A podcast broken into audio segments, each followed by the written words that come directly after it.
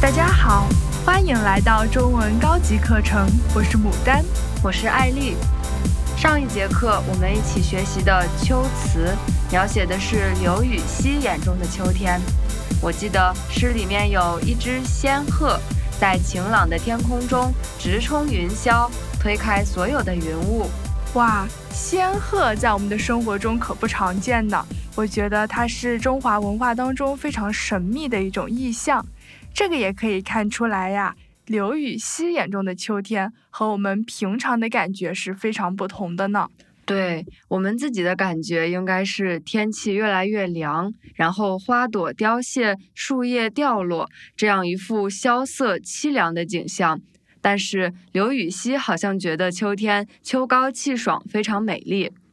对，所以呢，即使是生活中遇到什么不如意的事情，他也能从中看到非常积极、非常美好的一面呢。对，这一点我们就要向诗人刘禹锡学习。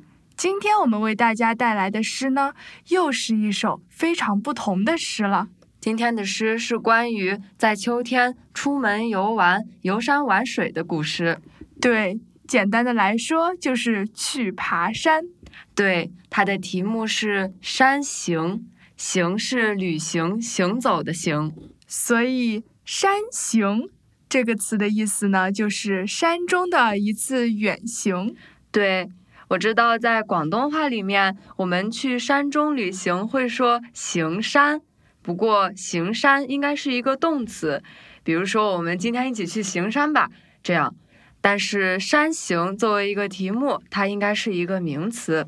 对，山中的一个旅行就像是一场郊游一样。对，今天要讲的诗人是唐代诗人杜牧。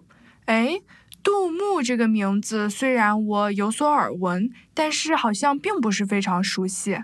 杜牧可是一位很有名的唐代诗人哦，他和李商隐并称为小李杜。小李杜，不过我倒是知道大李杜，大李杜呢就是大名鼎鼎的李白和杜甫。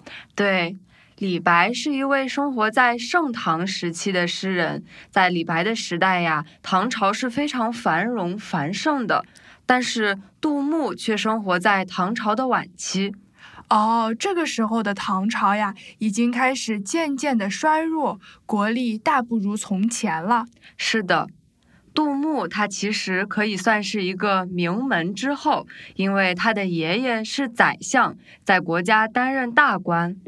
对，但是呢，他们家这一代就是到了杜牧的时候，已经没有这么的有名望了。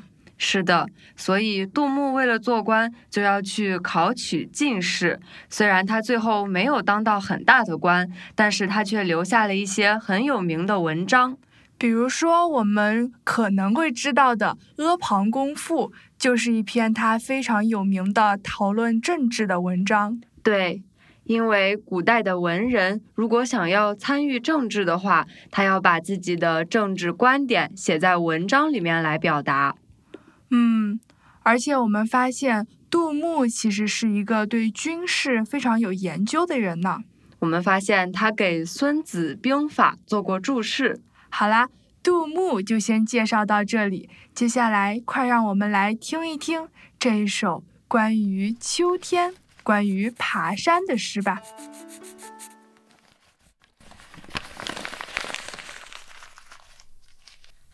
Are you ready, Tom?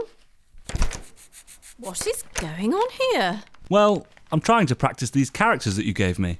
Oh my God, all this on paper?Did you not download the ChinesePod writing app? Go to ChinesePod.com forward slash app and check out the new ChinesePod writing app. Practice writing Chinese characters wherever, whenever. The new writing app, only at ChinesePod dot com. Save trees, get smart. 山行，唐，杜牧。远上寒山石径斜，白云深处有人家。停车坐爱枫林晚，霜叶红于二月花。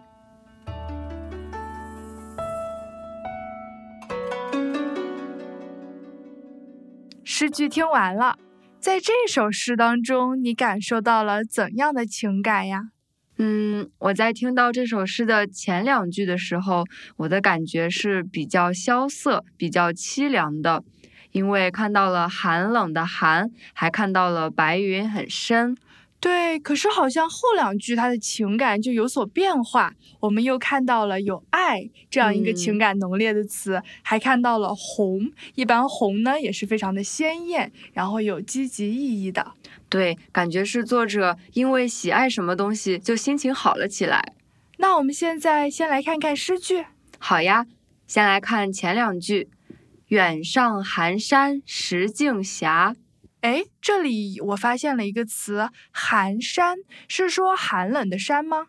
寒确实应该是形容温度低，感觉比较寒冷，不过在这里应该是说作者爬山的时节是深秋、晚秋，也就是秋天快要结束的时候，所以才说寒山。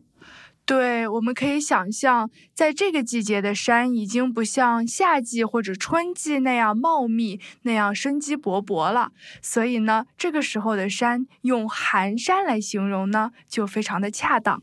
是的，远上寒山石径斜，这个石径是石头小路、石头小径的意思。我注意到你刚才为什么要说斜呢？这个字难道不就是倾斜的斜吗？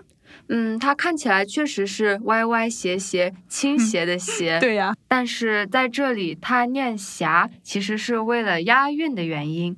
嗯，而且呢我们也可以考虑到，其实古人他们说的这个中文呀和我们现在的发音呢也是有区别的，所以我们用现在的眼光再回溯回去，就觉得有可能古人对这个词语的念法呢是念狭而不是斜呢。对，说到押韵，由于山行是一首绝句，所以它要遵循绝句押韵的规律。而我一般情况下在绝句当中呢，第一句、第二句和第四句的最后一个词都是要押韵的。嗯，这里押韵的意思就是说它最后一个字的韵母要相同，这样读起来就比较顺口。比如说我们在这里第一句当中押的这个字呢是斜，所以呢押的那个韵母就是啊。对，第二句里面的人家的家，还有第四句里二月花花也是这样的。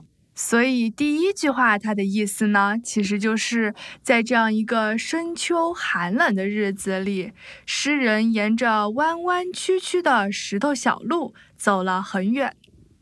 第二句白云深处有人家，就是说山上云雾缭绕，因为山很高嘛，所以在这些白色的云雾的深处可以依稀的看到一些人家和房屋。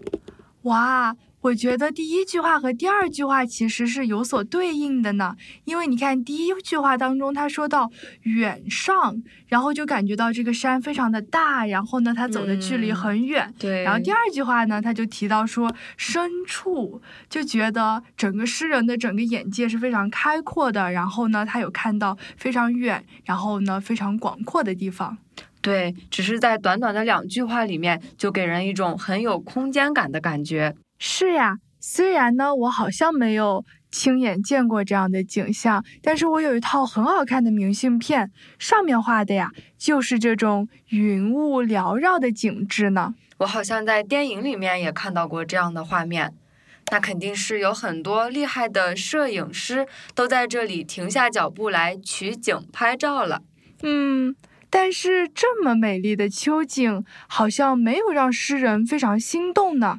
诗人最后停车是因为什么才停下来的呀？你看第三句，停车坐爱枫林晚，这句诗里面的坐就是因为的意思。所以这首诗内容的安排顺序我觉得很有意思，看它的前半部分都在描写比较平淡平常的景色，作者的感情也是比较平静的，嗯，对，我觉得之前仿佛只是在为最后的一句话进行一些铺垫。对，前两句写的都是在爬山的路上看到的一些景物，但是最后一句突出了枫叶非常浓重的色彩，是那种明亮鲜艳的红色。对啊，这其实想想也是秋天才会具有的非常独特的非常旺盛的生命力呢。谁说秋天就没有美好，就没有让人非常激动的景象了呢？对，这样看的话，最后一句也和我们上次讲的秋词有一点点类似。对，都是在后面的地方呢，就突然别开生面的表现出了一些积极阳光的心情。是的，这就是我们说的先抑后扬吧。Hello friends, this is Sarah Chung, a content creator for ChinesePod. Each week we find new topics relevant to you and send them to your mobile device. Currently we have over four thousand lessons on the app covering a variety of topics. A huge thank you to all of our subscribers who make this amazing journey possible for all. If you are not a subscriber and you would like to try us out with no obligation, go to Chinese Pod dot com and start your free thirty day trial. You have nothing to lose and so much to gain, so sign up now. 没错。所以先抑后扬的意思呢，其实就是一开始的时候营造一种比较压抑、比较低沉，或者在这里呢是比较平淡的气氛。嗯，后扬就是在后面开始营造激昂的感情。对，其实我想到不仅仅是诗句会像这样写，我们平常听的歌曲，我们平常听的交响曲，不也经常是用这样的方法吗？啊，是呢，前几个乐章是比较平静的，然后越往后面感情就越激烈，越浓重，嗯，然后越倾注了作者非常多的情感。对，所以啊，这些艺术作品在很多时候都是相通的。嗯，我也这么觉得。秋游山行这样的爱好，即使是在今天也没有过时。我们什么时候有机会也一起去爬山吧？好呀，不过我想要等到天气再凉一些，最近的天气还是这么的炎热，并不想出去爬山呢。是呀，那我们今天的古诗就到这里。好的，那么我们下期再见吧，拜拜。As usual, ChinesePod provides an extensive selection of learning materials for this lesson on its website, w w w dot chinese pod dot com. You can access this lesson directly with the lesson number four two three five. So just go to w w w dot chinese pod dot com slash four two three five and you will find a transcript, vocabulary, and much more.